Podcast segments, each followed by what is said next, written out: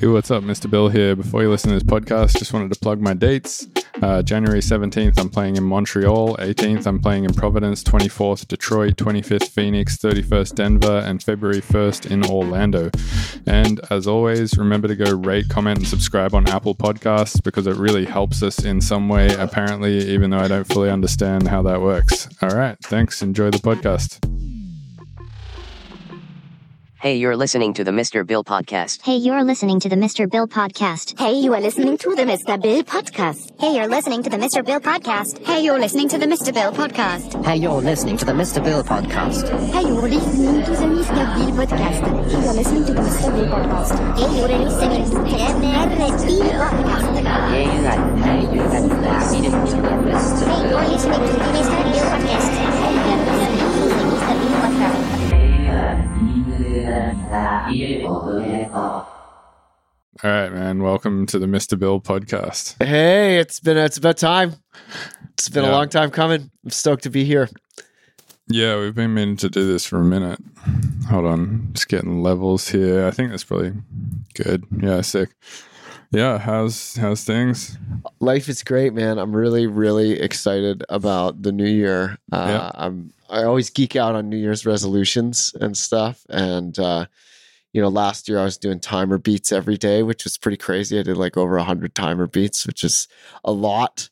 Um, and then um, this year, my New Year's resolution is every Tuesday I'm going on an input fast and I'm not allowing any incoming phone calls or checking my email or going on Reddit or anything like that.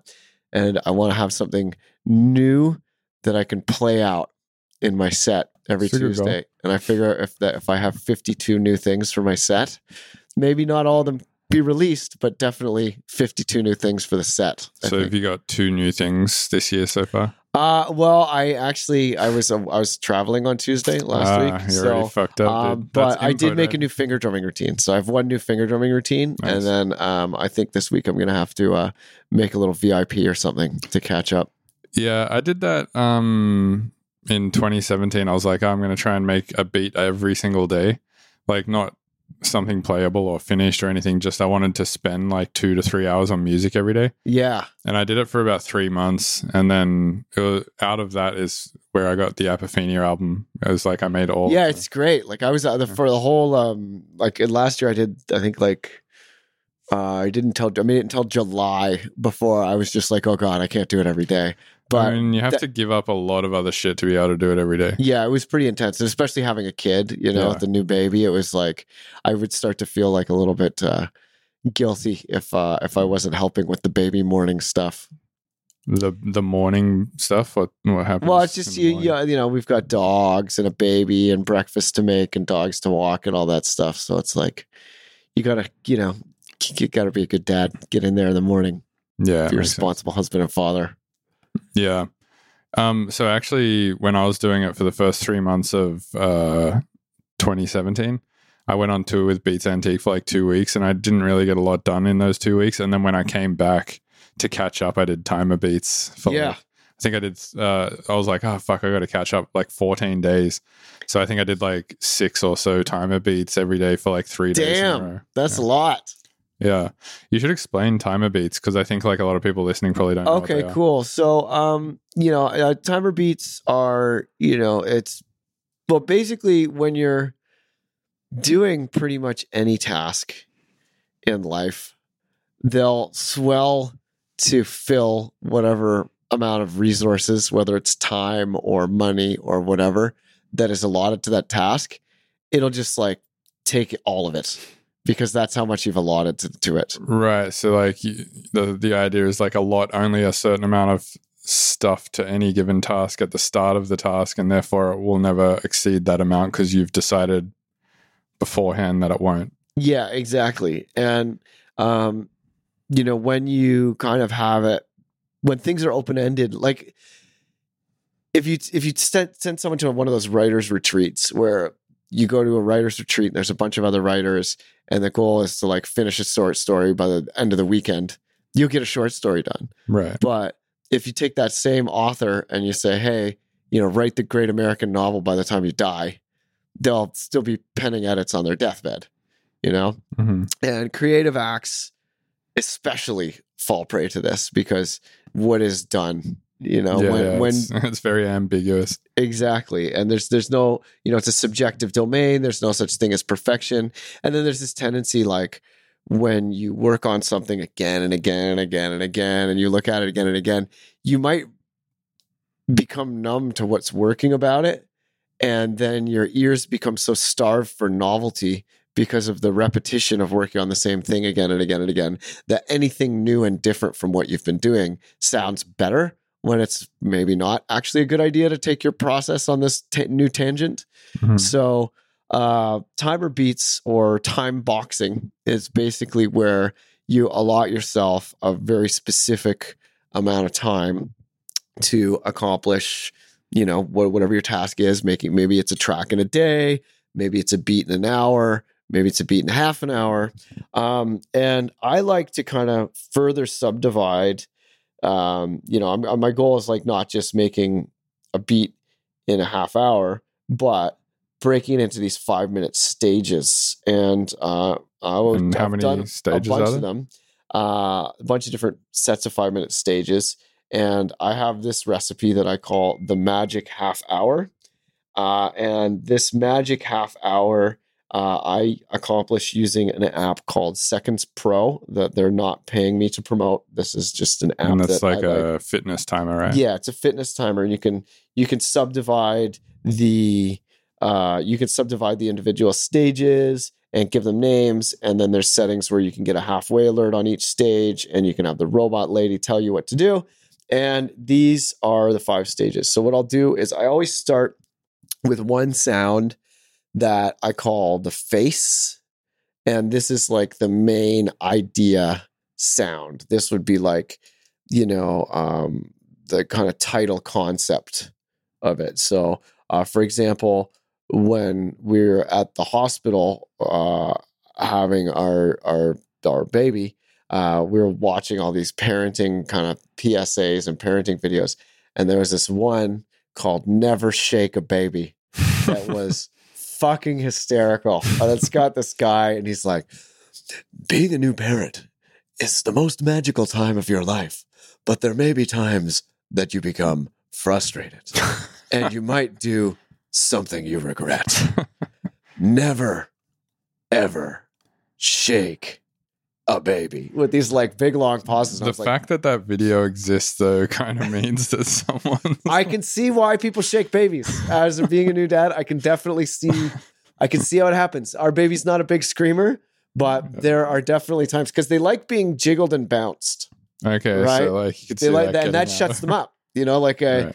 and uh, and we've all heard the story about the drunken uncle throwing the baby up and down in the air and going like wee wee and the baby loves it and then they're drunk and they drop the baby on their head and it cause all the you know?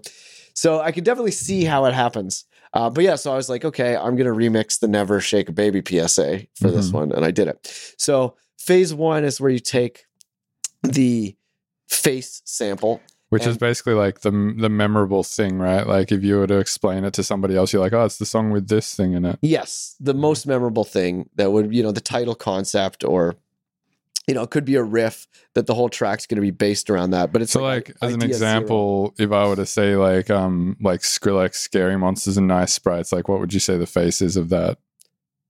Um well, there's the melodies, like the video gamey kind of melodies of it. Mhm. Um that if you're going to play it on like a piano, that's the part you'd pay. right play, like but if, if you're gonna like remix it that that'd be the thing you'd take and then reharmonize yeah, it. and then you'd make a new drop for it. It would still be scary monsters. But I think the thing that most people recognize about it is the growls and the drop. Dude, so if you listen to the growls in that drop now, 10 years later, they're so fucking bad. Oh come on, they're still fine. No. when You're- was the last time? snob. It's still it's still this track. Still When was the last time you listened to it? I, I- you were you were making this argument at my house and we listened to it in the studio, and you know, I mean, it doesn't have the most stereo image like pe- people do now. The drums Yeah. are a little dull. It sounds stuff. very dated. It sounds a little. I remember It sounds extremely dated in my opinion, but I remember listening to it at the time it Dude, came Sonny's out. gonna give you a wedgie next time you see him. sick. Yeah, I'll gonna give you a uh, wedgie. make an Instagram boomerang out of it. um, all right. So hey, anyway, before we before we get sidetracked, I was going to give people the magic timer. Mhm. So, uh, step one is where you take the the face and you chop it up onto drum pads. Okay, and th- this is I I love doing this MPC style sequencing where you're using drum pads to sequence melodies or to sequence drum chops or, or sorry to sequence sample chops. So step one is chop the samples onto the drum pads. Step two is make some sequences. You make four or more sequences out of the out of the just the sample. so the first five minutes is drum pad chopping. Second five minutes is make sequences. Yeah, eh, but you're not adding drums. You're not adding anything. Like like let's Mhm. say your sample says drop the bass. Okay. You'd want to make four different uh, sections, basically four different patterns out of it that are very distinctly different. They're rhythmically different. So the first one might be like drop the bass, hmm drop the bass with like big holes. The second one might be like drop, drop, drop, drop, drop, drop, drop, drop the the the the the the, the, the bass, bass, bass, bass, Right. bass. The third one might be a build up. Might go drop, drop, drop, drop, drop, drop, drop, drop, drop, drop. So drop, drop, by the time you've done these four patterns, you're ten minutes in. Yeah. And then those four patterns serve as the basis. So then the third step is add drums and subs. The fourth step is find your riffs. So you'd want to find some new riffs that don't come from a sample. The fifth step is to make it drop. And then the, the sixth and final step is arrange and automate. And then you have it set up so the robot lady goes, Chop samples for 5 minutes. Make some sequences for 5 minutes. Right. Add drums and subs for 5 minutes. Find your riffs for 5 minutes. Make it drop for 5 minutes. Hmm. Arrange and automate for 5 minutes. So wait, so to arrange the entire song, you spend as much time on that as you do on making a pattern with drum pads. Yes. Yeah. Basically, I, I do everything in session view. Hmm um, and I'm jamming, and there's all these ideas. And then on the last stage, I hit record, and I'm just triggering the scenes, and then I'm playing the automation in as I'm doing it. It so like maybe want there's filter automations or whatever. You could go check it out on my YouTube. There's Yeah. uh, there's like a playlist of me doing like hundreds uh, to 100 timer beats and you can watch me do it but i do all of the first five steps in the session view and then the sixth and final step i play in only the best scenes and then i'll you know i'll do like little glitch edits and beat repeats and filter sweeps and stuff just on a midi controller while i'm recording in the scenes Nice. Yeah. And um, so when you have students and you teach them this method, do you usually tell them to take your timer thing, or do you yeah well i teach them i teach them different recipes you know like because there's different ways of starting uh, and then i have different timers for the different recipes. Um you know like there's uh, like the the melodic build up recipe you know is made famous by like people like deadmau5 or tiesto or um, you know uh, um, porter robinson. They'll have these tracks where there'll be like midi chords and like you know, then uh, leads and things come in, and there's this like a long incremental melodic build up into the drop, right? That's like a very kind of classic workflow. A lot of the time, people would start with the chords and then build the melodies from there, et cetera, et cetera, et cetera. Um, there's the sample based workflow, which is the one that I just had the timer on. And that's like, you know, let's say you're making an MPC style beat. You go to like tracklib.com, shouts out to tracklib, and you find a, a record that you can so tra- yeah, Tracklib is uh, they've basically gone and cleared a shitload of records for people to use, right? So you, you pay like what a, a subscription fee or a No, you license pay fee? two bucks for the wave file, Uh-huh. and then you remix the wave file. And then if you decide you want to release it, they've pre-negotiated the license, and you can, you know, some tracks will be a thirty dollar license, some tracks will be a hundred dollar license. Uh, but you just license it, and then you can use that sample, and you don't have to give any credit or anything, and it's just like Nice. your- yours to use. So, um, That's you know, awesome. so the so that's really great if you're like a beat maker, hip hop, MPC kind of person. Dude, I listened to a podcast about this these kids who make beats, and like I think one of them got picked up by fucking Old Town Road or some shit, like one of the biggest tracks that's ever happened. I can't remember exactly what the punchline of the whole podcast was, but it sounded like a pretty intense thing to do. Like the, I think in the end, the guy who made the beat didn't get paid that much, and the track had like a hundred million plays on Spotify or Yeah, like that. Yeah, it depends. It depends. Yeah, the whole beat making and beat selling scene, like when you're licensing beats, that's a whole uh, that's a whole other world. I haven't really delved into that world. I just Yeah. like making beats because it's a fun way. Well, it work. seems like you just make a shitload of beats and then put them on a website, and they just either get bought or they don't, right? And Yeah, it seems like yeah, and then it's like a one shot license. Like you, you know, if, if you sell the beat, like you know, there might be one, like you might pay two bucks just to download it, and then you might pay it might be like fifty bucks for a non exclusive license, and then like five hundred bucks for an exclusive license. Yeah, that to me, like, I don't know. So, one thing Warren Buffett said, which is something I agree with a lot, he said, if you can't figure out how to make money while you sleep, then you'll work until you die. Yes, because there's a very important difference between selling your time hmm and making money. Totally. And I, I feel like with beat making, they literally just sell their time. Yeah, but it's like you know, it's a good start if you're looking to Just you know you you don't money. have to be a well-known producer to get into that scene and you can just start and start getting paid and start making money as a musician so a lot of people um you know it's a great way to start getting paid you know yeah, they just see it as like, oh, sweet, I can just like start working and making money doing yeah music. be a piece working at mcdonald's and Yeah, it's a good stepping stone to larger things you can make contacts and stuff so you know i mean because i mean not everybody not everybody can sell out a show yeah, it is pretty hard to sell out a show, to be honest. yeah you need to get an agent and a manager and you need to grind it out for years usually Dude, it's tough. I mean, like, yeah, like both of us, I've been grinding now on shows. I, I was thinking about this today. I was like, fuck, when was my first show? And I think it was over 10 years ago now. Like, yeah I think I've been doing shows for more than 10 years at this point. Yeah, yeah, And, it uh, takes a while. It doesn't happen overnight, and you got to get your ass handed to you, you like tons of times. first. Right. And like, you've been doing it for fucking even since I was a kid, man. longer than me. Like, probably, yeah, I was like, I was DJing 20 years, gigs when? I was like fucking thirteen.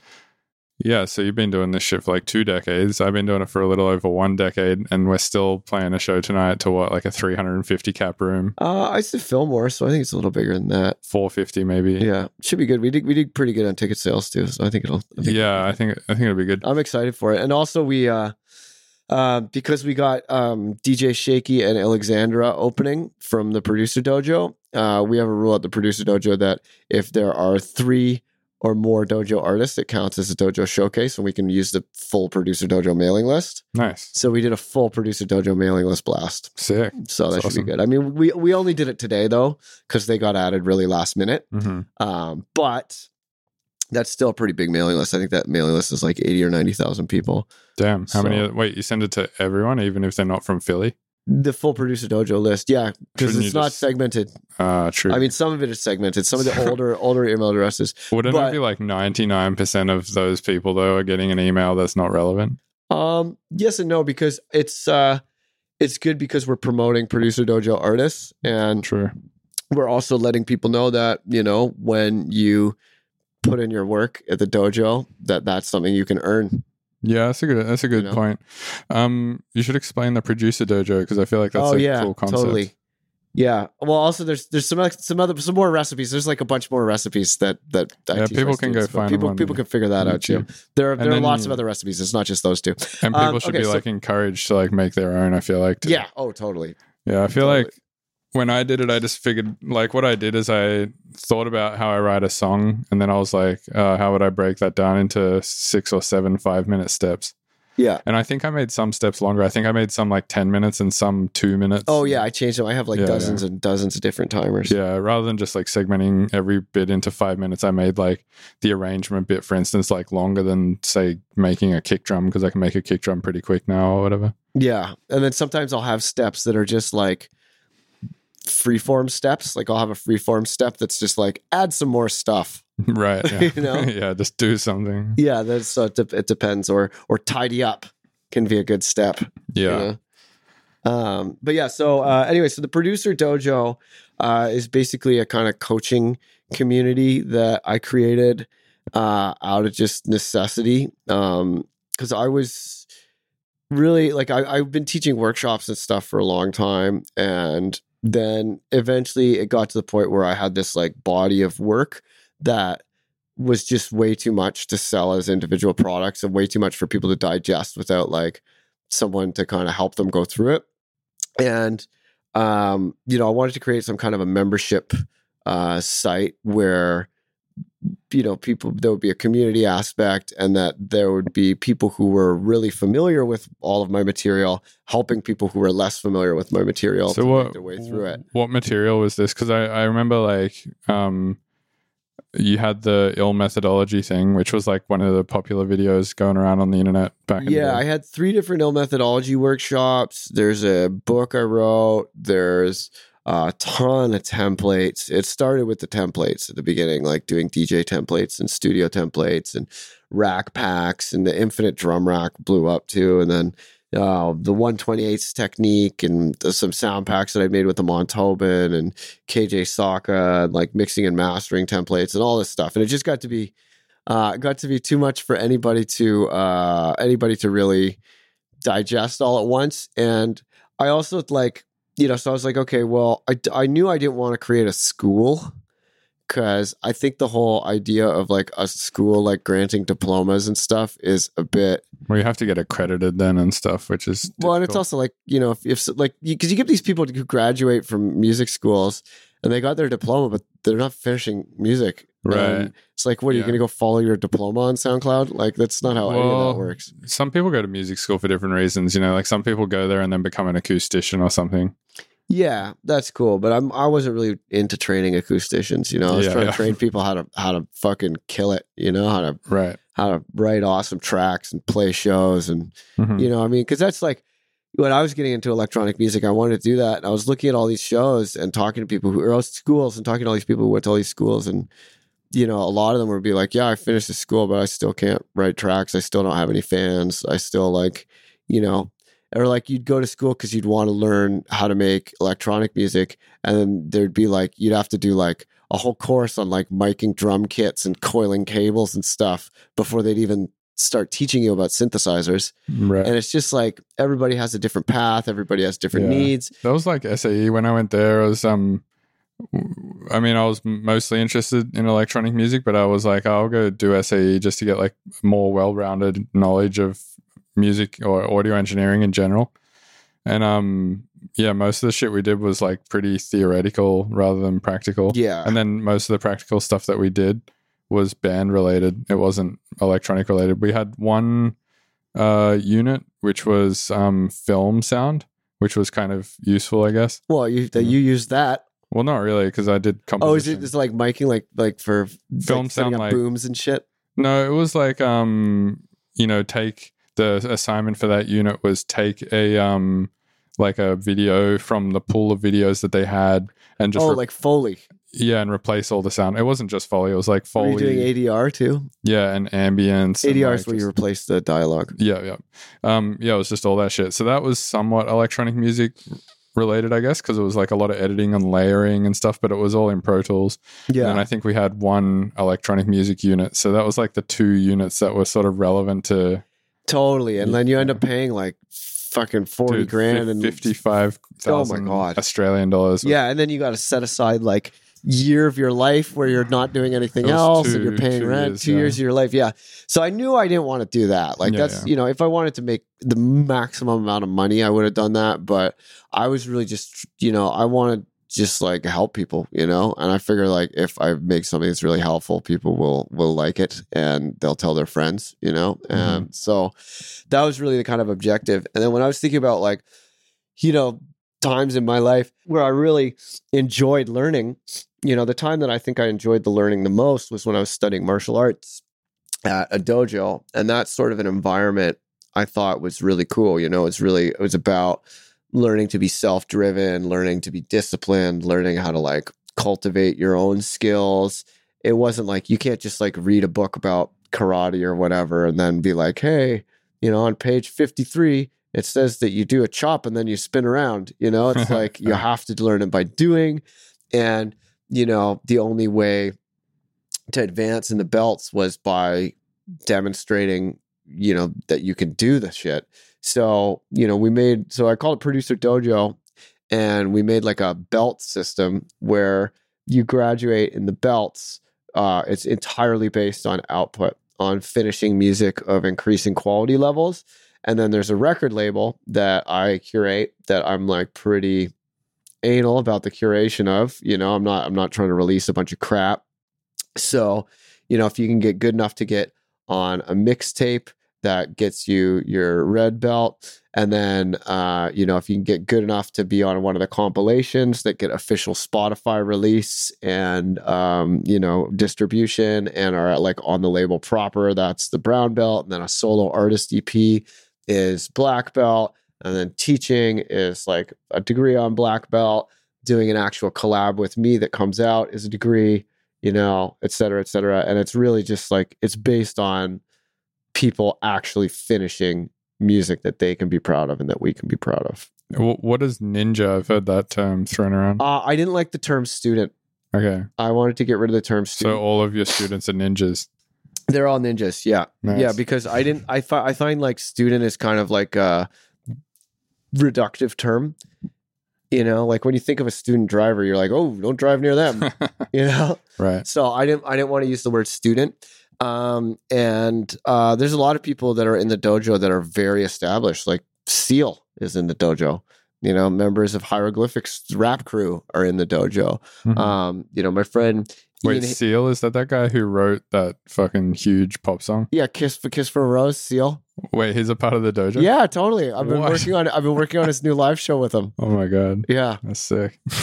yeah so there's lots of there's lots of like really high level people in the dojo and then um every month we do these mixtapes where we have different curators mad zach is curating the current mixtape Nice. um and I was you know just watching some of his DJ Tech Tools videos yesterday. yeah he's fantastic Yeah. I, I love him he just did a deadmau5 remix that came out this week it's pretty cool oh, Um, cool. but uh but yeah, so um, you know, we're we're having the like uh, KJ Sawka is going to be doing a mixtape, Kermody's doing a mixtape, um, but uh, it really gets people to get a chance to be doing actual work with, um, you know, with people who are killing it in the industry. You know, it's not just like hypothetical classroom work; it's like you know, real releases, and you're really working with people. Yeah, it KJ wasn't like Sawka and someone, and you, uh, and Yeah, someone on the dojo had a track played by Bassnectar, right? Yeah. Yeah. Unk. Unk is that. Yeah, he's his EP is actually um, coming out next. And uh, today, the the Tripping Down Memory Lane compilation EP went directly to number one on Beatport. In the, so it's number one in down tempo and number two in dubstep. Nice. Yeah. So it's basically so it's like a label, but also like a school slash mentorship Yeah. system. Slash, yeah, it's like a coaching community. I try to avoid the word school. So it's kind of like a it's it's sort of like a community with a label attached to it. Yeah, it's like a community of producers with a label, and then uh, I employ a ton of musicians. Like I have about twenty musicians that that work uh, well me. I don't I work under me, and uh, a lot of them are full time now. Um, in 2018, I paid out 200 grand in wages to musicians, and uh, I don't know what 2019 is, but it's probably going to be at least double that. So uh, it's good. I'm employing, I'm employing uh, a lot of musicians and really helping people to to get their start in the music industry. It feels good. I sleep well at night doing Yeah. that. You know, it's satisfying. awesome. Fuck yeah, yeah, and you got that crazy big warehouse to do it in, which is cool. Yeah, it's fun. Yeah, and then I have people come stay and train at the warehouse. Uh, we have like dormitories and stuff, and uh, there's like my my studio, and then Seth Drake has a mixing and mastering studio, and then we have um, three or four satellite studios, depending on how many um, guests we have at a time. Uh, and people will come and stay and train for a week and you know learn mastering with Seth. Seth just did a new mastering course that we're um, that people have been really getting a lot of a lot of mileage out of in the dojo. It's a lot of pretty pretty shocking before and after differences in people's mixing. He's uh he really he's really good at teaching and he's he really knows his shit. So that's pretty cool. So yeah, I've been getting in a lot of kind of more high level uh guests guest uh, senseis to teach. But uh, but yeah, so Seth and I are living together, and then there's there's three or four satellite studios, and we have like a dormitory, and people come stay. It's fun. Nice for people who are listening who don't know Seth. He for a long time was Bassnectar's mastering engineer. Yeah, and then he also does like stuff for like the NFL and like um, Gucci Mane, T.I., Rick Ross, Tiesto, like all kinds of big clients. So, mostly mastering. yeah, mostly mixing and mastering. A lot of them he'll do stem mix uh, slash mastering. Yeah, I asked him to stem mix an album of mine once, and he was like, "Oh yeah, it'll be fifteen hundred dollars a track," and it was a twelve track album. So I was like, "Holy shit, it's gonna be like." Yeah, it's uh, it's 20 worth it though. I mean, he Oh, really knows what he's doing, that. but you know what you're doing too. I yeah, the album ended up coming out fine, just Yeah. doing it myself. But Yeah. It was yeah, it would have been like twenty something grand. Was like, Yeah, it's really worth it if you're like, um, you know, if you're like a, a vocal pop act and you want your shit on the radio. You know, he's able to get that kind of radio loudness and clarity without it sounding super stressed out and Mm. overworked. Yeah, that is tough to do. It's a, a lot, to, I think, to do with knowing when to just remove entire elements and stuff like that, Yeah, which is like kind of the point of stem mixing. I feel like at that level is just to be like, oh, you know, like, all of this shit just needs to like go. It's like an extra barrier of is there too much in the layer cake system sort of thing. yeah. I think that's probably the number one thing that separates um, people who are trying to make successful electronic music from people who are actually making su- uh, successful electronic music is just clutter. You Yeah, know, like totally. like I get when you're excited about the tools and you're like, "Hey, look what I can do." You know, look at all this. I'm making this sound do backflips. It's crazy. And especially like when you watch like um, you know, Andrew Huang's four producers series, you know, like those people are like flexing Mhm. you know, because that's kind of the point of the series, right? But people who are like EDM acts that are playing shows and like you know hitting the tar- chart chart topping artists, you know, they're hitting the top of the charts. A lot of the time, there's really not that much going on in those in those tracks, and it's like those artists have the experience to be confident enough to let to just let the sounds do the work and not be trying to like show off and articulate the fuck out of everything and just have like as many sounds as can fit all the time, you know? Yeah, I think one part of being a good artist, or like one issue that I've had a lot at least, and I know a lot of people have this problem because I've worked with a lot of people at this point, is that like once you put a lot of effort into something, your brain automatically like sees that element as valuable. Yes. Like if, if you spend like two hours making a snare, you're automatically going to see that snare as more usable and a better snare to use than any other snare because you're like, no, there's so much. You, you place so much value on it because of how much effort you put into it. Even though, like, maybe the better snare is just some crap to download, like, you know, just some random thing off Splice. You, the first one you click might be the best one, actually. yeah, and people people have this resistance to the obvious, the resistance to the easy route, Mhm. the resistance to using sample number one in a folder, Right. the resistance to all of that. And it's like we all have this voice in the back of our head that's just pretty much a manifestation of like vanity and ego that's like, oh yeah, well, you know, that I could take that solution, but that solution was too easy. I'm not the kind of producer who does the easy thing. No, sir. I'm a fancy producer. All of my music is fancy. It's all really hard. It's all really advanced. You know, not everybody's going to get it. And, you know, that's okay. But, but I'm just like, it just takes me months because it's just, it's just, I'm, I'm fancy. I'm, a, I'm fancy. Dude, like that. I, I feel like I was fucking so bad at that shit up until I was too. Yeah, I was, and up until like maybe two years ago, I was so bad at that. Like, I still do it I, sometimes. You- I have to like train myself not to do it and like force Yeah. myself not to do it. yeah, and I honestly think that's part of like becoming a more mature artist and like becoming a better artist is, is like knowing sometimes that like I don't know three random things from a sample pack together can can still be a great work of art. Oh, totally. Totally. Even, even if you made none of the elements and even barely arranged, like some Tipper track um, on Tip Hop, which is one of my favorite tracks off that Tip Hop album. Um, literally, the entire drum beat for the whole time is just a loop out of an Elab hip hop pack. really? It's like unedited. That's awesome. Yeah.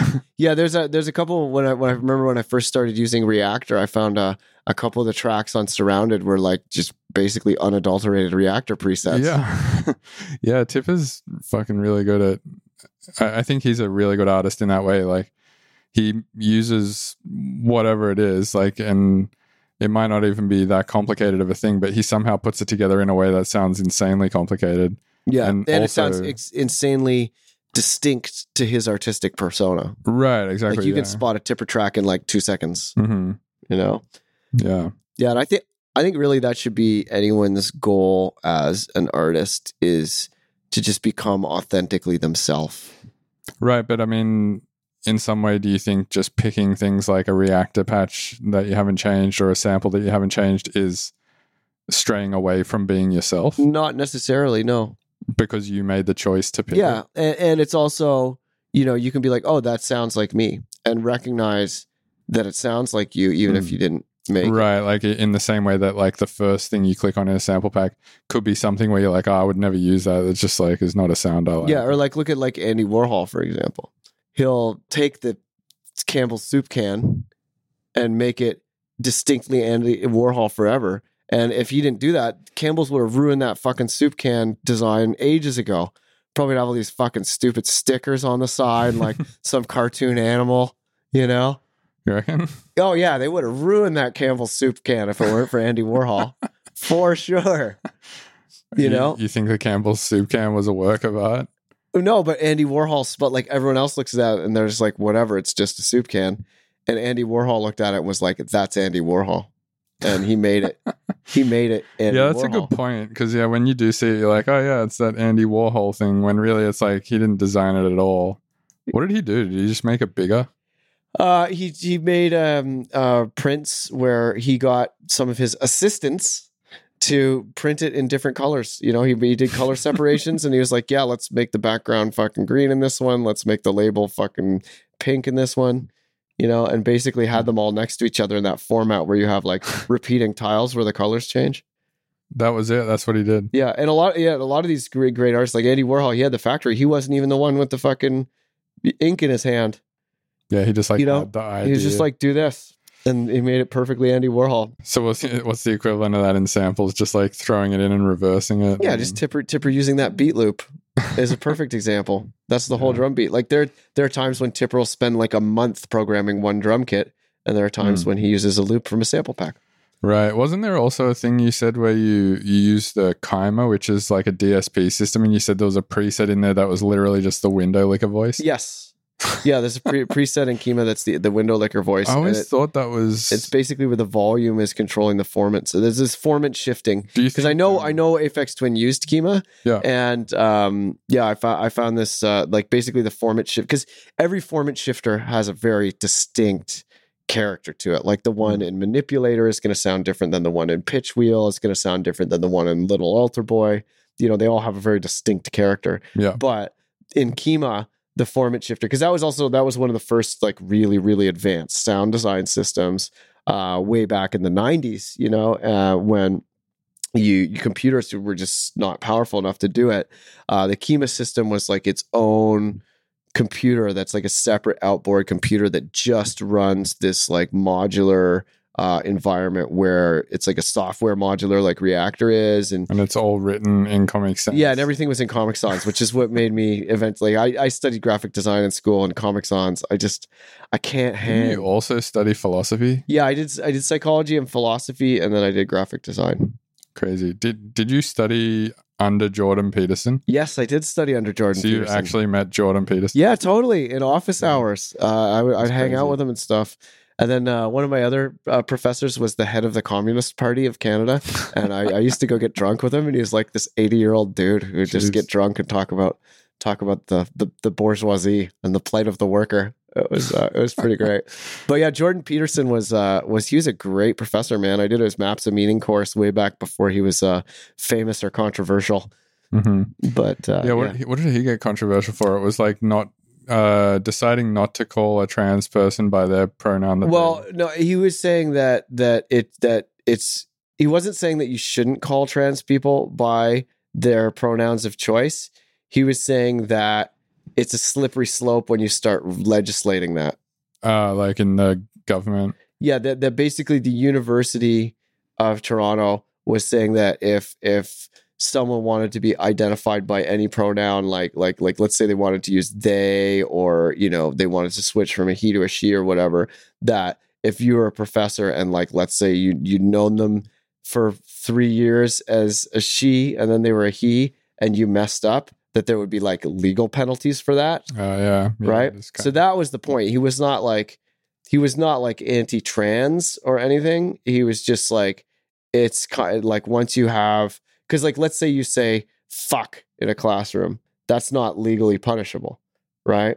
But they were basically saying that you know because i think like let's say you were pointedly like let's say that you had a student who had changed genders and you wanted to be an asshole and call them by the other gender all the time to prove a point to be a petty dick well that you know could maybe constitute harassment Mhm. and that would be covered under harassment, Right. right? Whereas if you just fuck it up once, Yeah. you know, he was saying that that's like end that's a- up on a list or something. yeah, that that's that that's a slippery slope was basically the point he was trying to make, but the subtlety of that point kind of escaped a lot of people, and then th- deeply unfortunately.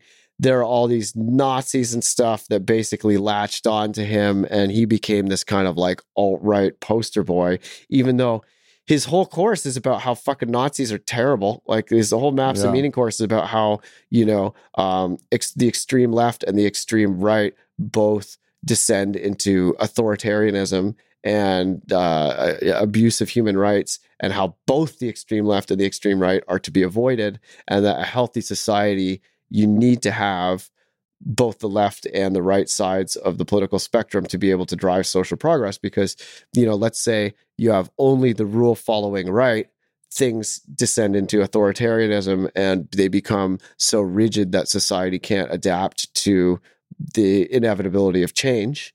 But if you have people who are only into change then you know it's really hard for them to make any kind of decisions and they all end up fighting each other and that's that's Yeah, like a big problem sense. with like like the right is always united in rigidity and the left is always divided against itself and like you know like i mean even like you know like the different types of gay people don't like each other the different types of deaf people don't like each other Yeah. you know there's just like it's it's really hard to have a diverse group that's into change that doesn't descend into fucking arguing. And it's you know it's hard to run a business that way. It's hard to run society that way.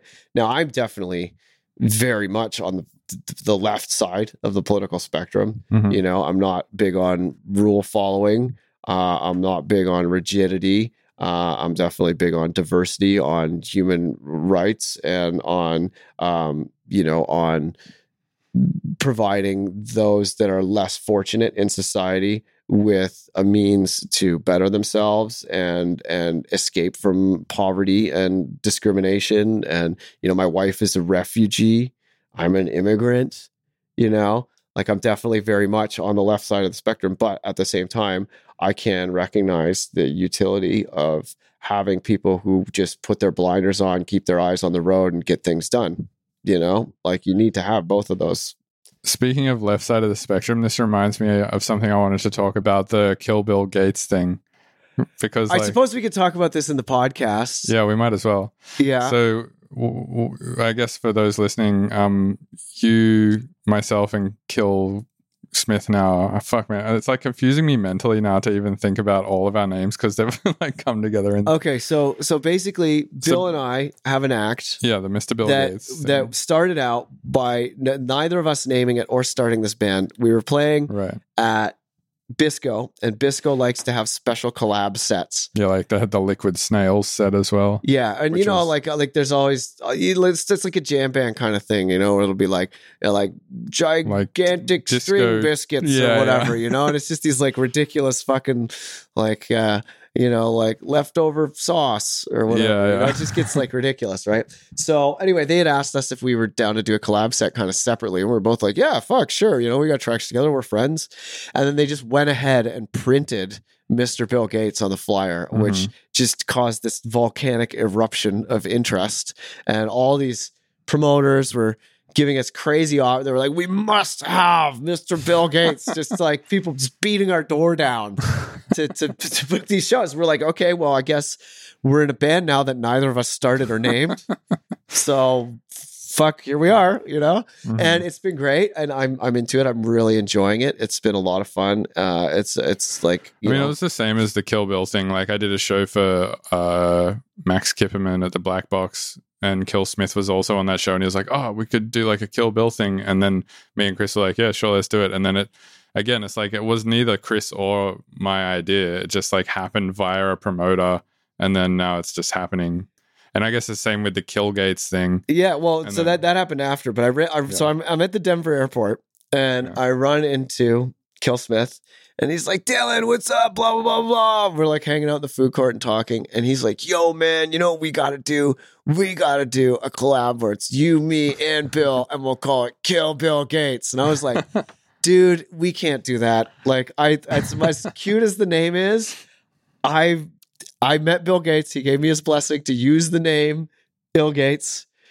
He's a cool guy. A lot of people hate on Bill Gates. I've met him. I asked him uh, I asked him a bunch of questions that I probably shouldn't have asked him, and he gave me really honest answers. And I, he proved to me that he is a decent human being. And uh, you know, he's like you don't see fucking Jeff Bezos trying to cure malaria or helping Dude, people with education in the third world. A lot of people in the tech industry I've noticed though, like since hanging out with Jan, plus also just I guess living in the Bay now for two weeks, are actually like pretty um like they're thinking about the good of the world more than you would think. yeah, totally. Like a lot of tech people, they're like, ah, you know, I don't want to work for fucking Uber or something. I I want to or Postmates. You know, I want to work for like, you know, some company like the EFF who is doing shit. To, oh, especially in the Bay Area, it's full of of, of really ideological. a lot of people who well- like, yeah, they want to use their Cody skills for good, which is and, and they recognize the revolutionary potential of the technology to like really yeah, you know drive human progress and and uplift those that are less fortunate less fortunate and stuff so anyway so i i met bill gates Uh, you know a lot of people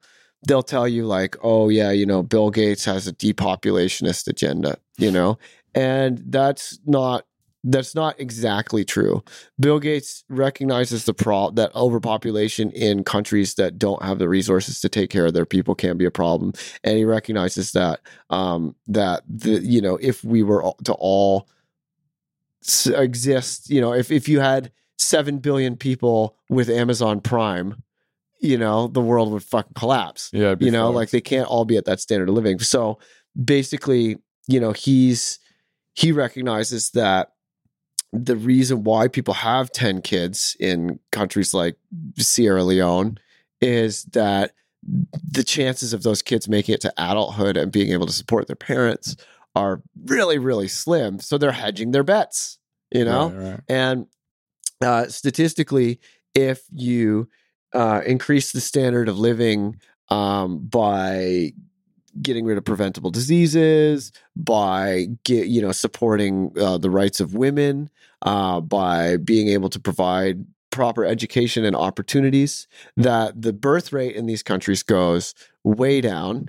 And that people are just generally a lot happier. So he's really put his energy in terms of the Gates Foundation into um, combating overpopulation through bettering the actual quality of life in the third world. So, you know, a lot of people, like if you go on these conspiracy message boards or whatever, they think like Bill Gates is fucking, you know, got some vaccination program that's like fucking sterilizing people and they're going to unleash diseases that eradicate 80% of the population for the Illuminati and all this fucking nonsense. And that's totally not what he's about. You know, like I had the conversation with him. He was kind of drunk and he was like, he just speaking really honestly. And, you know, he's really put his money where his mouth is with the the Gates Foundation and with the work that him and his wife do. And I totally respect him. So um, you know, in addition to the fact that it would be like I just don't think it, like if I were Bill Gates and I saw these posters that said kill Bill Gates on them, I'd be sad. You know, like I would be sad. And it would bum him out. He's like, you know, as much as he's a I think uh, he's smart enough to understand what it is. Though, like, if you- I don't know. I, I don't, mean, here's the thing: Do you think Bill Gates like knows excision? No, but he, you know, I came across, I ended up meeting him because of the name. Yeah. And I'm sure if we started printing Kill Bill Gates on things, it would set off some Google alert that went to one of his assistants who's checking out all the Google alerts when news stories come up about him. And they'd be like, hey, what's with all these posters everywhere that say Kill Bill Gates? Hmm. Maybe we should get the legal team on that. and then you would still be Mr. Bill, and Kill Smith would still be Kill Smith, but Ill Gates would be no more. I don't know if that would be the case. I think it'd be still fine. It's not a chance I'm willing to take. I think it'd be a cease and desist situation where they're just like, just stop doing the kill Bill Gates thing. no, but I'm, I would potentially lose my Ill Gates as well. Yeah. Mm, yeah, that's fair enough. Yeah, I guess when you when you put it like that, then that's fair. Yeah. But I don't know. And, was- and I just I just wouldn't want to do that to him. He's like he's Yeah. rich, but he's not an asshole. Totally.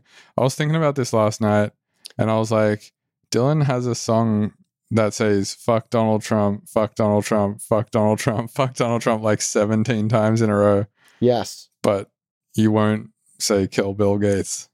Yeah, well, criticizing the president is different. yeah, it's a popular thing to do. Yeah, and, and it's also it's not my song; it's a remix. True. Yeah, and also the president is a And dick. also, you know, fuck Donald Trump. That's true. Honestly, just fuck that guy. Yeah. Oh man, like, I went into a w- it's- it's- sixty-three Canadians are dead this week because of that fucking guy and his brinksmanship. Really?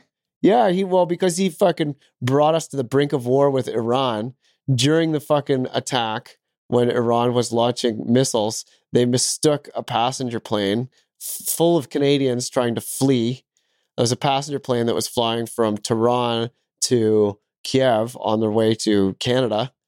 And it had 63 Canadians on it. The Iranian military mistook it because they weren't supposed to fly. And I guess some wires got crossed and they were flying and they fucking shot it out of the air killed killed 63 Canadians. That would Jesus. not have happened if Donald Trump hadn't been fucking trying to distract us from his impeachment with this fucking nonsense like fucking no even not even any fucking evidence that the guy was planning attacks. It's Yeah, not even any evi- evidence and they fucking killed 63 of my countrymen. So fuck that guy. For that and many other reasons. Fuck that guy. Yeah, yeah. There's a lot of reasons to fuck him. I was in a, a wing store yesterday in San Francisco. Do you how how familiar are you with like the food places in San Fran? Oh, I lived there for 6 years, man. Do you know the place in um it might be in Nob Hill potentially called Hot Panko and Wings or something? No, that sounds great though. It was fucking sweet. So it's like this little spot that looks like it's run by two Korean ladies. And uh, they just do wings, and literally the walls are just covered in like fuck Donald Trump stuff. Hey, good for them. I mean, that's a, that's an easy sell in the Bay Area. Yeah, yeah. That's an easy sell. wings and fuck Donald Trump. yeah, it's great. yeah, yeah. The bay is pretty cool. I've been enjoying it. I like um. One thing I've noticed there is everyone there is always busy and tired. Yeah, well, the, the price of everything is shocking. Yeah. Unless unless you're a fucking independently wealthy weed person. Weed person. Yeah, there's a, the party scene in the Bay is filled with people who are just like they grew a bunch of weed and then just like retired and all they do is party. So when I lived in the Bay, we'd always have these just like raging after parties that went on for three days with all these people in the weed industry hanging out at our house. We'd have to like kick them out and shit. Damn. Yeah. So um, yeah, I've noticed everyone there is just kind of like at least the people I've been around. They're generally pretty stressed and tired. Yeah. But it's cool. I like the fact that I can. Uh, it's very small. I've noticed. Yeah. Much smaller than I thought it was. Yeah, you can. You don't need a fucking car, really. no, I've just been like e-biking everywhere. It's been pretty cool. Yeah, I really loved the. I really loved living there. It was great, but all my artist friends moved away. Yeah, it's hard to live there as an artist. Like I have to live with. Well, I don't have to, but I am living with three other people, and I'm still paying like more than I was paying in Denver. Yeah, but that house is so banging, man. it's a good house. That's yeah. so cool, and you're like right in the like fucking super cool part of town. Yeah, Polk Street is sweet. Yeah, It's cool. There's a lot of restaurants there that are nice. And the house Yeah. has a sauna, which is sick. yeah. The sauna's great, and then you're like, uh you can go up to like Coit Tower and like Telegraph Hill. And there's like fucking wild parrots and shit. It's so cool. I haven't been there. What is that? They're basically, I guess, some people released a bunch of parrots, and parrots live for like six thousand years or whatever. So What? they, they live like live- over hundred years. Parrot. Jesus Christ. Yeah. So um, there's all these wild parrots that live on Telegraph Hill. There's like flocks of wild parrots Whoa. there. It's really cool. go check it out. I mean, they're an invasive species, and I'm sure it's like terrible for ecological reasons and stuff. But it's really magic and romantic and cool. Right. Dude, the fucking hills there are insane though. Like I um Yeah, you'll get in shape just walking around. yeah, I live on top of a hill and I went down to uh the wharf, uh, like I don't know where all the water is and shit yesterday or the day before. And walking back up the hill is insane. Yeah, you'll break a sweat sometimes just walking. Yeah. Yeah, just walking around. And there's like no fashionable way to walk down like a 40, 50% grade hill. Like No, no. there's just, you see people in their fucking like high heels and shit trying to do it. It's so funny. What's that? Yeah, you know that road with like the it's like crazy windy. Oh, oh God, what is that thing called? Uh, Lombard Street. Yeah, and then you know that hill there on Hyde Street or whatever. Yeah, I walked all the way down that and then all the way back up that. Yeah, you got to go to Chinatown too. Chinatown in San Francisco is amazing. I always used to hang out in Chinatown. Nice. And I had this friend who like uh he lived in this old derelict like movie theater where they used to premiere Bruce Lee movies and stuff. And he had this like after hours speakeasy where he'd have like jazz bands and like all night after hours That parties and shit. It was sweet. so cool. It's like something out of a comic book, but uh, he doesn't do that anymore. He moved. Right. So I guess it's okay to talk about his raging, raging illegal after hours parties, but they're they're awesome. Seems like there's a lot of that in San Francisco, like these weird little pockets of after party stuff. Yeah, totally. It's it's expensive and there's it's not what it used to be, but it's still pretty fucking cool. Yeah, I think honestly, I'll probably be there for maybe like a couple of years at most, and then I'm pretty sure I'm going to go to LA. Yeah, let me know when you're ready, man. There's a, a room with your name on it at the dojo. Yeah, I would love to come and move there. Actually, yeah, I'll probably do that in like a year or two. Um, yeah, man. Let dude. I But definitely do San Francisco Forbid. It's such a fucking awesome place. Yeah, I feel like and Chris wanna- is so rad. I love him. Yeah, yeah, living with Chris is cool. Yeah, we can't talk about what he's doing at the moment, unfortunately. No, but he works at Dave Smith Instruments, making all the coolest synthesizers, and Very cool uh, synthesizers. he's he's friends with uh, all kinds of cool people like FKA Twigs and Aphex Twin. Yeah, and he uh, a couple of years ago invited me to because Aphex Twin owed him some favors because of Mhm. secret features that he built into the synthesizer for him. So Chris was like, "Hey, I'm gonna call in the favor. Can you bring me and my crew into Fuji Rock Festival with you on your guest list?" And Aphex Twin was like, "Fucking sure." and we uh, hung out with Aphex Twin for a weekend, and I have a guest pass for Fuji Rock that says Aphex Twin on it nice. and we got to hang out with Aphex Twin for a weekend. It was the greatest it's fucking weekend of my life. That's awesome. So awesome. Dude, so one thing you said earlier about like the parrots and um how they live for 6,000 years, it no, reminded a hundred. Or A hundred. however Well, hundred long. and- or more. Like yeah, tortoises. for some reason it reminded me of this YouTube video I watched last night that kept me awake for like way too long. Um about a giant like what it would be like if a giant asteroid hit the earth. oh yeah. Yeah. yeah, it'd be terrible. Yeah, so apparently an asteroid that's 15 kilometers long or like like a big 15 kilometer squared brick basically, which is fucking huge. If that hit the earth traveling for 50,000 miles a second. yeah, things go really fast in space. yeah, like however fast it is, if it hit the earth, it would send the earth into a 3-year winter. yeah, and well, first of all, it would be the equivalent of um whatever the the f- bigger bomb was that hit Japan was it the Fat Boy or whatever. yeah, yeah. Some whatever that is, really it would be like hundreds. inappropriately cute name. yeah, yeah, it would be like hundred billion times more. Oh yeah, it'd be than that. terrible. And then it would uh scatter ash and shit like everywhere. If it hit in the middle of the United States, it would set the entire continent on fire. Yeah, And then send the Earth into a three-year winter, and then send the Earth into a three-year insane. yeah. Pretty like- much, if you're not bacteria, you're toast. Yeah, pretty much. There's also the uh the Yellowstone caldera. That's pretty scary. Do you know about that? No. Okay, so um, a caldera is when you have like a lot of volcanoes kind of merging into a super volcano. And um, Sounds like some shit that would happen on Hawaii or something. yeah, well, Hawaii, yeah, Hawaii, they kind of are kind of it's it's not as bad. There's not like a super volcano there, but there's one there's one under Yellowstone Park, Oh and basically when that explodes, pretty much like same thing, like nuclear winter, giant ash cloud. Um, basically anything on the U.S. continent that is east of Yellowstone is like just dead. Like just, like create tsunamis and shit. uh, well, it, it's it's too far inland for Wait, that. east of Yellowstone, not west? East of Yellowstone, yeah, because the the winds go west to east. Huh. But basically, like the west coast would be like still pretty fucked, like because all life on Earth would be pretty fucked. Yeah. but not as fucked as if you're in the direct plume uh, of it. But uh, like if you lived in Utah or something. yeah, if you live in Utah or something, like basically everybody in Utah is just completely Jeez. dead. Like, Yeah. and it's uh, yeah, it's really terrible, and there it's it's overdue to erupt.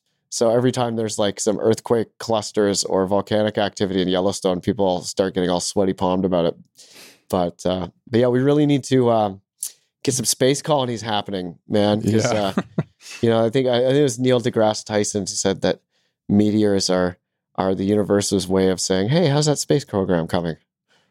Yeah, yeah. Maybe do you think um, societies keep getting somewhat close and then just being like, ah, fuck it, and then a meteor hits again or something? Uh, I mean, it's entirely possible. It's entirely possible, and I I think um, uh, I remember reading that scientists think that Venus was at one point a rogue planet and smashed into the Earth, Mhm. uh, creating the Pacific Ocean, and the Moon broke off What? of the Earth from a fucking collision with Venus. How would it break off in such a nice spherical way? Well, the gravity over time compressed it down or something. That's I. That's what it's one theory. I feel like that didn't happen. That seems intense. It does seem pretty intense, but this was like before life on Earth had evolved. Yeah, true. Yeah, I suppose like space is pretty fucking weird and shit like that probably happens actually all the time. Yeah. Like a giant rock hitting another rock and There's times when galaxies collide. That so what crazy. I've heard is if two galaxies collide, almost nothing would happen because space is so empty that there's like well, they have the they have the supermassive black holes at the center of the galaxy. Uh, that's a good point. Yeah.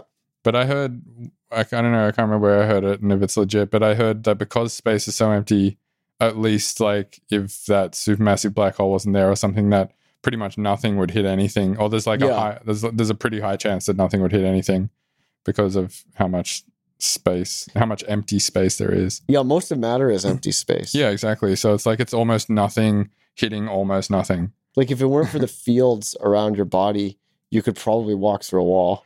How big do you think something would have to be to start sucking you towards it?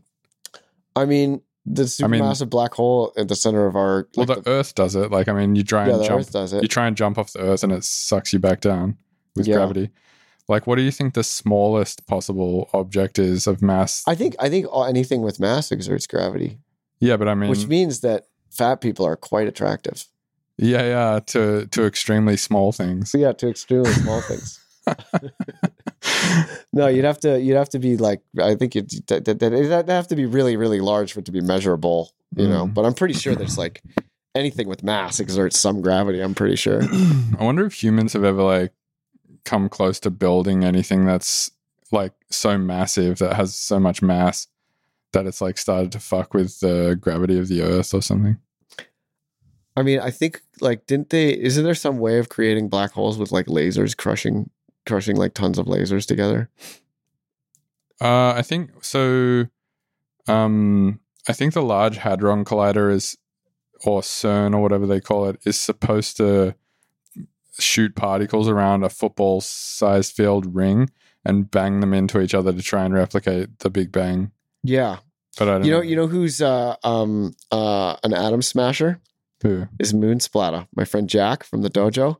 Oh, He worked at um he worked at um fuck what was the what's the one called Fermi Lab. He worked at Fermi Lab smashing atoms and stuff.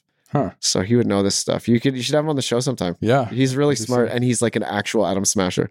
It'd definitely be probably a lot more like right now there's probably someone who knows something about science who's listening to this and is just palming their fucking head, going like, What is going on, guys? But that's the thing, it's like when when like people have this effect where you know, like let's say you're good at music or like you're an actor or something, people just start asking you medical advice. So they just assume like people ask me medical advice at shows sometimes. I'm Really? like, why are you asking me medical advice? I'm a fucking DJ. Like I don't know this at all. or like when we when we met Aphex Twin, one of my friends, uh, my friend Sid, you actually met him at our uh, Meow Wolf show, hmm and he's like an actual hardcore biologist. Where the the Japanese government, Oh, Sydney, Sid Cox, dude. Yeah, so he lives in the Bay too. Yeah, so he Yeah. actually uh, like uh, at one point when he was living in Japan, the Japanese government flew him to Japan to work on a new type of triple helix DNA that they're trying to make so they could have artificial life forms that had no chance of mating with traditional double helix DNA life forms. So that's his fucking job. Like he's a serious scientist. They, So flew, they like headhunted him and flew him to Japan to do this. He's like a biohacker then. Or? Yeah, basically. And anyway, so we're going to meet Aphex Twin, and he brings this whole fucking binder full of eh, this his like like crazy advanced biological science that you need to be like a the, the cutting edge of your very field to to know. And he like shows it to to, to Richard, like the Aphex Twin, and he's like showing it to him and stuff. And and, and of course, Aphex Twin's like not a biologist. Yeah. So he's just like, cool, man. You know, like we leave and Sid's like, do you think he was impressed? Do you think I'm like, how the fuck is he supposed to know about any of this? Like, what? You're a fucking genius. Not everybody knows this, Sid. But that's Yeah, just like, like- that's this like halo effect that Hmm. that people get. Maybe it's just like an authority figure effect, you know, like if you're the the person who everyone's like looking up to at the event or something. Yeah, People was, look to you as like an authority of someone who knows something or whatever. yeah, it was pretty. It was pretty hilarious. It was really cute though. It was really cute. That's pretty funny. Yeah. Yeah, he's a nice nice guy. I like. Oh, I love Sid. Sid's Yeah. one of my favorite friends. His wife Satoko is very cool too. Yeah, they're both really cool. Yeah, he's one of my absolute favorite friends. Yeah, he's awesome. That whole False Profit crew is just like gold medal. The Langton crew as well. Yeah. Yeah, I've been uh, I've been pulling for us to get uh, to go do the Mr. Bill Gates thing at Priceless this year. I've been extending That'd the tentacles and stuff. Yeah, I think it's Yeah. got to happen, man. Priceless Pri- is the best festival. I love that shit. Yeah, so I don't know. I've been three times, and a lot of people say like, "Oh yeah, man, it's like the best festival there is," sort of thing.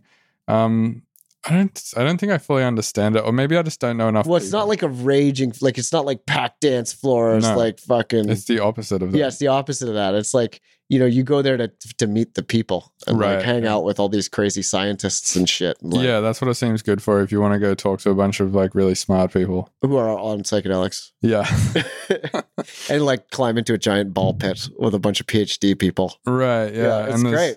And the whole festival has like some giant puzzle you need to solve and shit. Yeah, it's awesome. It's so fun, and and you can bring your kids hmm Yeah, because I I really want to bring Asha, which is uh yeah. Oh man, I'd be super down to do the weekend of Priceless and get a cabin and shit. Yeah, yeah, totally. So I'm uh, I'm I'm I'm pulling for it.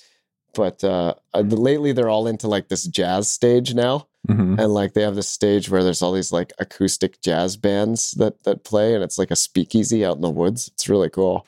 That sounds cool. So one thing I realized about Priceless is I've only ever explored like ten percent of it. Yeah, it's big, and it goes off into the woods, and there's all these Yeah. installations everywhere. It's That's really, what really I've cool. heard. It just keeps going for a long time, and I've never like fully walked the whole thing. Yeah, Yeah. yeah, I'm excited to do Burning Man this year too. yeah. I, I'm gonna try and do it too. Yeah, I've never done it, so I'm gonna Yeah, yeah. it's great. I gotta probably stay with the kids camp though, because I Mhm. think I'm gonna bring Asha. Because apparently the kids camp is like really legit. Yeah, nice. Yeah, I imagine most things at Burning Man are pretty legit at this point. Yeah, Seems pretty well established. yeah. I think I, I think I would feel more comfortable having her with me than having like a babysitter. Uh, you mean like having a babysitter in the city and then you go to Burning Man? Yeah, I think I'd feel more comfortable having her with me, and she'd just be less weirded out by it. Like yeah. when you're a kid, you want to know where your mom and dad are, you know. yeah. But she's just she's just such a happy baby, man. It's awesome. And yeah, you left with me a few times and she was not stoked. yeah, she's she's, you know. I think you're just nervous. I was nervous. Yeah. She seemed way more nervous. Well, yeah, she's she's but yeah, she's pretty happy, man. And she's in she's in the waving phase now, which is the best. I love a waving baby. She waves at everyone. Yeah, she waves at everybody and then just has this like adorable gummy smile and laughs. and I figured out I figured out like three or four different ways that make her laugh pretty much every time. So it's really good. I've been getting samples and shit. What's uh what's the number one way to the make number one is when you pretend you're gonna eat her. and you go like, "I'm gonna eat you. I'm gonna eat you." It's the anticipation. The Nice. anticipation really gets her going crazy. And then you, uh, then you go uh, pretend that you're eating her stomach and go, "Om nom nom nom nom nom nom," and she nice. just laughs and laughs. It's the best. It's so cute. Imagine if that was like, uh, so like a stand-up comedian's job is to make people laugh, right? Do you think a stand-up comedian for babies is just got to be like a guy who who's pretending to eat the entire audience? I think like clowns are like a stand-up comedian for babies, basically. Yeah, that's true. You know, Do you think it's harder to be a clown or a stand-up comedian? it's probably more depressing to be a clown. I feel like clowns are the EDM DJ and IDM DJs are like the stand-up comedian. You ever watch that show Baskets? Uh, with Zach Zach- Galifianakis. Yeah, where Zach Galifianakis Yeah, and he, like, lives in, uh, oh, he lives in Bakersfield or whatever. yeah. Oh, so good. yeah, I, I I'd imagine being a clown stuff, but I, I used to I used to roll with some clown crews actually when we were in um, high school. Uh, I went to a arts high school, and uh, some of our best friends had this like wild like four adults clown crew, and they were all really really like next level creative geniuses, and every one of them had like their demons, man. Like it was it was rough. I feel like that about actors I meet in LA too. Like a, a lot of Uber drivers you get in LA are like aspiring actors or Yeah, or music producers or rappers. yeah, I, f- I feel like a lot of people that I meet in LA who are like trying to make it or whatever, they always seem like a little bit cracked Yeah. In some weird way. Well, usually, like if you want fame for its own sake, hmm it's filling a hole. Right. Yeah, exactly. You know, that's uh, I think wanting to be at the top of your field and wanting to be famous are two different things. and also just wanting to do the thing in the field because you find it enjoyable. Like I think I was pretty much in that. I mean, I think I'm mostly in that ballpark for music. Like I think if I if there was no money to be made in music and nobody listened to music, I think I would still make it. Yeah, me Like I too. don't, yeah, I don't think I would do some other thing. I mean, but then again, at the same time, I don't think I'm like a strong enough person at this point, or really ever have been, to just make music purely for myself either. That's why I, I was so impressed with um, Henry Darger. You know about that artist, No. Henry Darger. So he, there's this like um, kind of portion of the visual arts world that's known as outsider art, Mhm. and it's basically where um, people just have nothing to do with the rest of the art world whatsoever. And there's this guy Henry Darger who was like um, a janitor at a Catholic school, and he was really like had really like really really introverted to the point where like you know like he just couldn't have a conversation with anybody. And he had this whole world where he created like like i think the longest book ever written and then illustrated it with these like huge fantastic illustrations of this like fantasy world where there are these like you know innocent uh young girls called the vivian girls in this like world of magic and demons and they're like and he just these huge illustrations that would take like hundreds and hundreds of hours in this book that's just like thousands of pages and he just like never showed it to anybody and he didn't have any relatives or anything so it was only after his death that they like discovered that his apartment was like super like class five hoarder levels full of just this insane body of artwork. Um, and then it became like uh he became like a po- posthumous celebrity. And um you know there's all these art exhibitions and this uh really fantastic documentary called uh i think it's called the realms of the unreal uh where they animated a lot of his uh artwork and stuff. And it's just like really just incredible to see like the solutions that he came up with because he's like completely untrained artist no connection with the art world not doing it for anyone else whatsoever and just like consumed and driven at this level that is just like you know like even the best commercial artist would be it would be hard pressed to match his level of dedication and uh yeah it's just really wild. But yeah outsider artists i always have like extra respect for outsider artists Yeah, there's some people like that in the music world too. I feel like, especially in like the noise music scene and stuff like yeah that, where they just literally make heinous amounts of this weird, fucked up content, and they know like no one's going to really enjoy it, uh, other than maybe people who are pretending to enjoy it. Yeah. what do you think about noise music? Do you? oh i love noise music i used to be really into noise music like i saw merzbow live and stuff and Merzbow's like the yeah, like the pop guy of the noise world or something. well he was kind of like the og like he was like the most famous noise artist. Yeah, but yeah he had like I um, can't he was like cooking his skin with like pickups in his skin. And you could like smell his skin burning. It was a pretty wild show. At that- At that point, it's like performance art. yeah like there's this dude in Sydney called Justice Yeldham, and he plays a giant bit of glass with a contact mic on it, and then he has a belt with guitar effects on the belt, and he's just like blowing on the glass and um like biting it and like hitting it on his head and then like the end of the show basically is him like breaking it over his head and like he always ends up bloody and shit yeah yeah I, I mean, it's definitely fun as a show, but it's kind of hard to listen to It's noise music. enjoyable Yeah, it's not to. really listening music. I like drone music though. I listen to a lot of drone music. yeah ambience great like tim hecker is, is really nice i listen to that quite a lot Yeah, and that that drone zone station on Soma FM, I would often just have that running like in my bathroom and stuff. Like I had this bathroom with just like an iPod running drone zone 24 hours a day. It was fantastic. Nice. But since I started live streaming, I, I can't have these things like streaming. because it would just be like in the background Yeah, it just gobbles hum. up the connection. ah true Yeah, like if Seth is doing a class or something, we don't uh, we don't go on Netflix or anything. Mm. Yeah, right.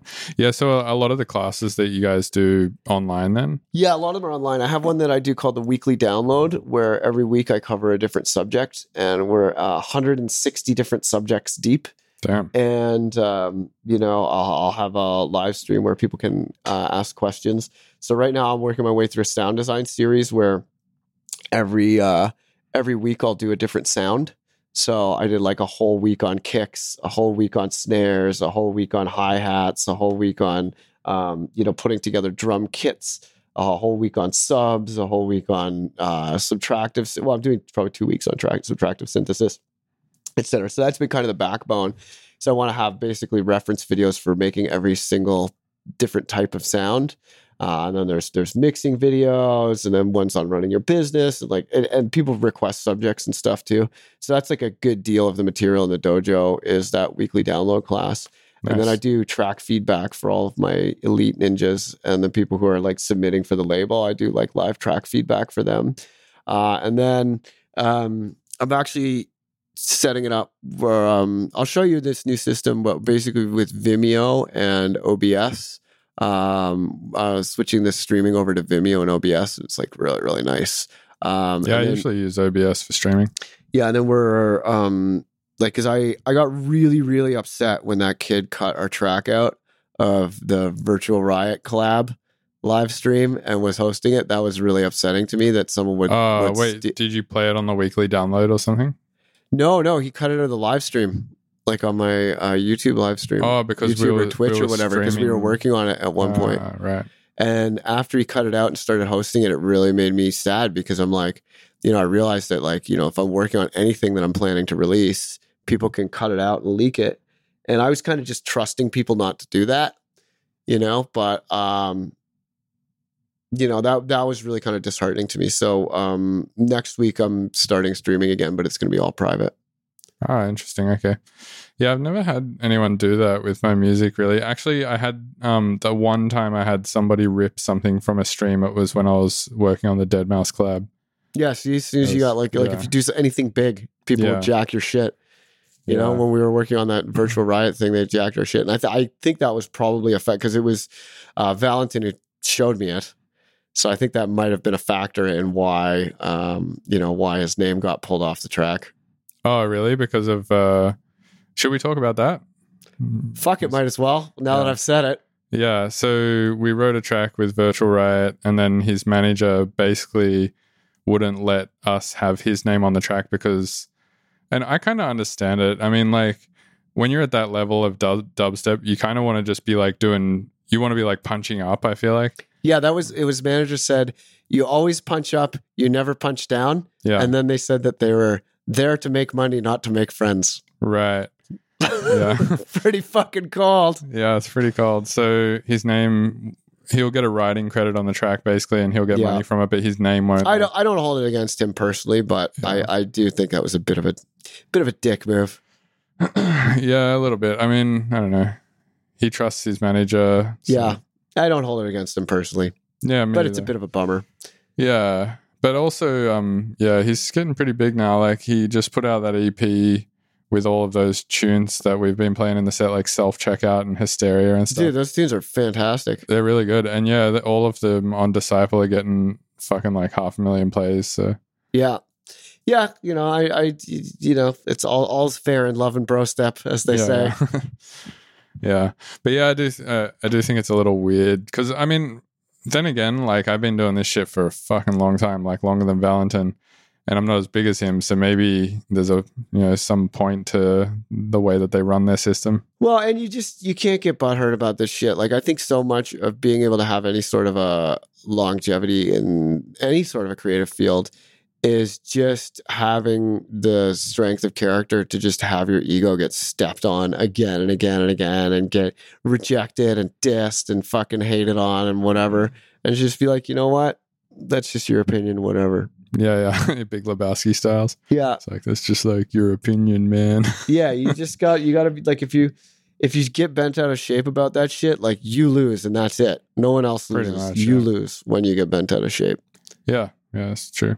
You know, so it's just like whatever. Just fuck it, move on. Yeah. Um. Cool. Well, should we go to the venue and play this show? Yeah, I suppose we should. I suppose we should. Yep. I'm pretty uh pretty excited for um Shaky and Alexander to open up. That's very exciting. They're awesome, awesome artists. And you know, we just mobbed this sushi restaurant. There's like 20 of us for this sushi dinner. So Yeah, I feel like the dojo dinners are always like that. It's yeah, they're pretty fun. Large then- amount of people eating sushi. Yeah, then we got a we got a good amount of ticket sales, and our last show at Meow Wolf, I feel really, you know, very strongly about the the set was great. You know, yeah, I so felt like it went well. yeah, I think that was our best set so far. So, so yeah, gonna go knock them dead. Sick. All right, so um, lots of love, everybody. Um, watch out for uh, I got a n- bunch of new music. I'm actually uh, I got a bunch of music that I made that was good enough that I decided I needed to get a real manager before I put it out. So I got a real manager, and I've been just uh, tightening up the ship and getting ready to release it. But I got um, a fl- like a new album and a bunch of new EPs and stuff, and a remix EP with Gucci Mane and another EP with Hieroglyphics and some collabs with Bill and a bunch of stuff. So you can uh, check me out on social media at Gates Music. And if you are interested in making music or you you know you just want to download a bunch of free goodies, check out the producer dojo at producerdojo.com. And if you want to check out the music coming out of the dojo, there's uh, the producer dojo SoundCloud where you can check out the music on the label or go to Beatport if you want to buy it and support us. Um, but uh, yeah, I'm I'm ill.Gates, aka Dylan Lane at ill.Gates Music on social media. And if you want to learn or if you're interested in production, uh, check out Producer Dojo because there's lots of there's lots of free stuff for producers too. Because I know how it is. All right, lots of love. Thanks Okay, for man. listening. Thank you, Mr. Bill. You're Yeah. the best. Yeah, thanks for coming on the podcast, man. All right, peace out. All right, cheers. Thank you for listening to the Mr. Bill Podcast. Thank you for listening to the Mr. Bean podcast.